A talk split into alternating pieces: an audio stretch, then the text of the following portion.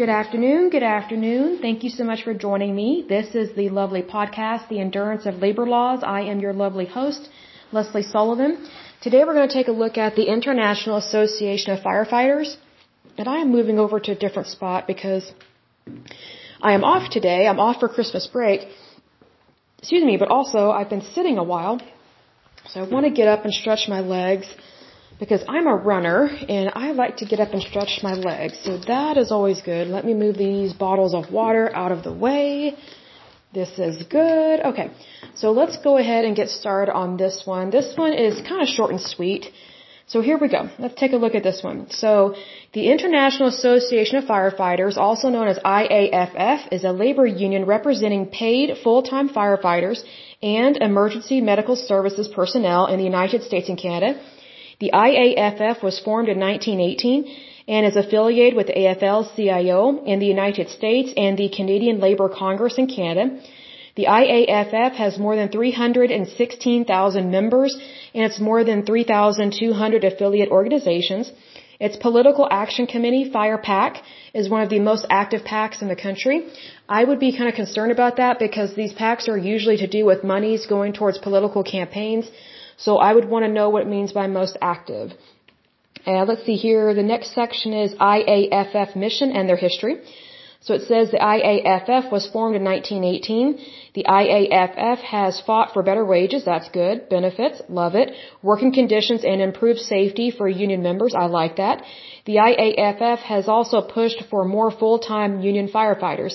Now that I agree with and here's why. Here's the thing. Whenever you have a job and um, you need the best people to do the work. The best people are going to be your full-time workers, not your part-time workers. And I can say this because I've worked part-time and full-time at different jobs. And I'll give an example of something that doesn't have to do with me or a firefighter, so it will be an independent example. There was a story, um, I don't know how many years ago, there was this young woman, she needed a kidney transplant and her brother was a perfect match. So they went in for the organ transplant uh, procedure. And when the girl woke up, she, you know, she looked at her abdomen to see if, um, if the, if the surgery was successful. She didn't find any lacerations or scars. So she knew the surgery had not been done and she wondered why. Well, here's the thing. They removed her brother's kidney, but a part-time nurse that was working on the operation team, she threw away his kidney because she thought it was medical waste. So a perfectly good, healthy kidney was thrown away because of that nurse's um, ignorance and just not doing a good job. And I'm not against nurses. I think nurses are great as long as they're kind and not hateful, like some of the ones I have met in the past. I've also met some good ones. Um, but here's the thing: part-time workers they just don't know as much as full-time workers. So I think that the more intricate and the more delicate and the more important the job role is, the more you need to have full-time workers, not part-time. So I agree with them on this. The next section is IAFF Center of Excellence for Behavioral Health Treatment and Recovery.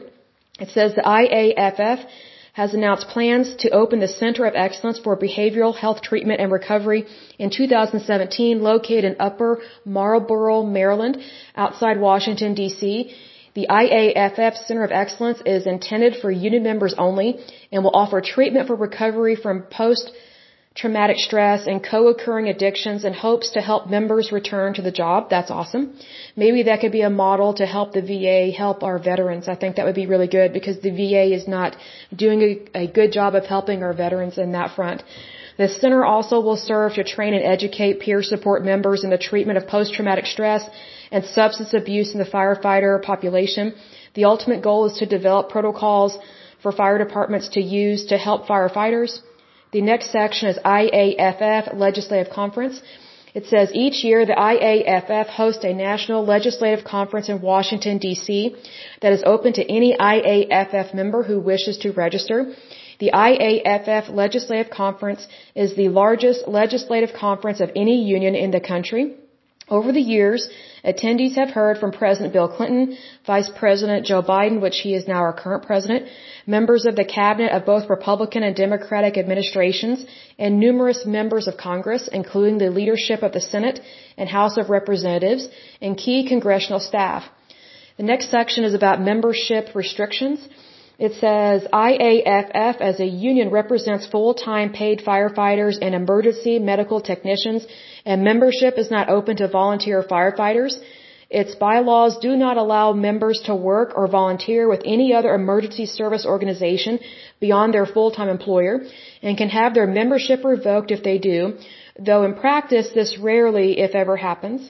The next section is the IAFF Firefighters Interested in Registration and Education Political Action Committee. FirePAC is the federally registered political action committee of the IAFF. FirePAC was established in 1978 and has grown into the top 1% of all federally registered PACs. That concerns me a little bit because you're usually dealing with monies. During the 2009-2010 election cycle, FirePAC raised 5.3 million and was the 10th largest PAC in terms of donations to federal candidates. Within organized labor, FirePAC has been the most bipartisan PAC during the last decade. I kind of find that hard to believe because most of the time when I think of bipartisanship, it usually means Republicans are caving into Democrats.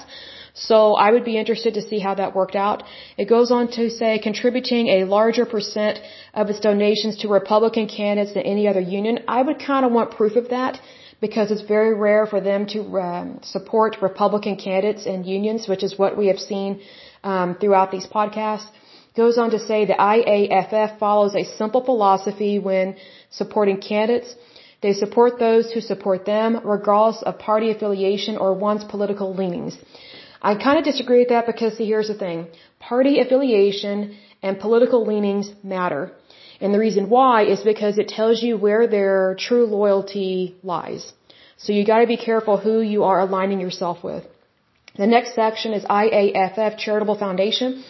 It says the IAFF Charitable Foundation was formed in 2011 to assist IAFF union members and their families if affected by natural disaster, including hurricanes, earthquakes, floods.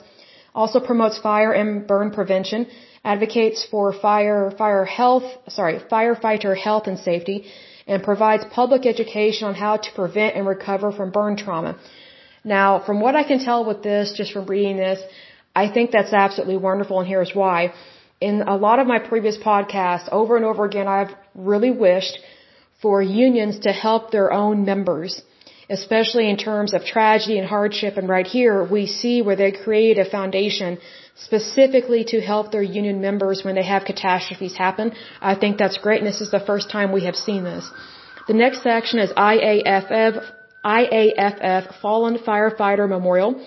The IAFF Fallen Firefighter Memorial is a permanent remembrance of IAFF members and emergency medical services personnel who have lost their lives in the line of duty. An annual Fallen Firefighters Memorial Ceremony is held each year in September in Colorado Springs, Colorado, with the exception of 2020 and 2021 due to the coronavirus COVID-19 pandemic. More than 8,800 names of fallen IAFF members are etched on the wall. That might actually be a wonderful thing to go see. I would, I would love to do that. The next section is Muscular Dystrophy Association support. It says the IAFF is the largest national sponsor of the Muscular Dystrophy Association, also known as MDA. Member, let's see, members raise funds primarily through the Fill the Boot campaign, which helps fund MDA summer camps for children, professional and public health education and other programs.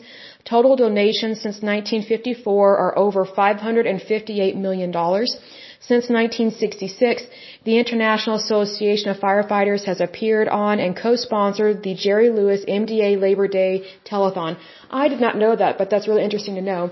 One thing I thought of is um, I would like to know how close they are to finding a cure for muscular dystrophy because I haven't heard of anything and I also don't know of the type of treatments that they have, but I would think that if they have received almost half a billion dollars um, from this particular labor union, then I would hope that they would be closer because I think it would be really great to have a cure for that. So, but that is it for this podcast. This is short and sweet because it, it was a short one. And so far I don't really find anything really shady with it, which is kind of strange because I'm definitely looking for things that are odd. But the next one we will take a look at is called Unite Here, and that was started in 2004. So we will take a look at that one next time. Um, but until next time, I pray that you're happy, healthy, and whole, that you have a wonderful Christmas and a happy new year. Thank you so much. Bye bye.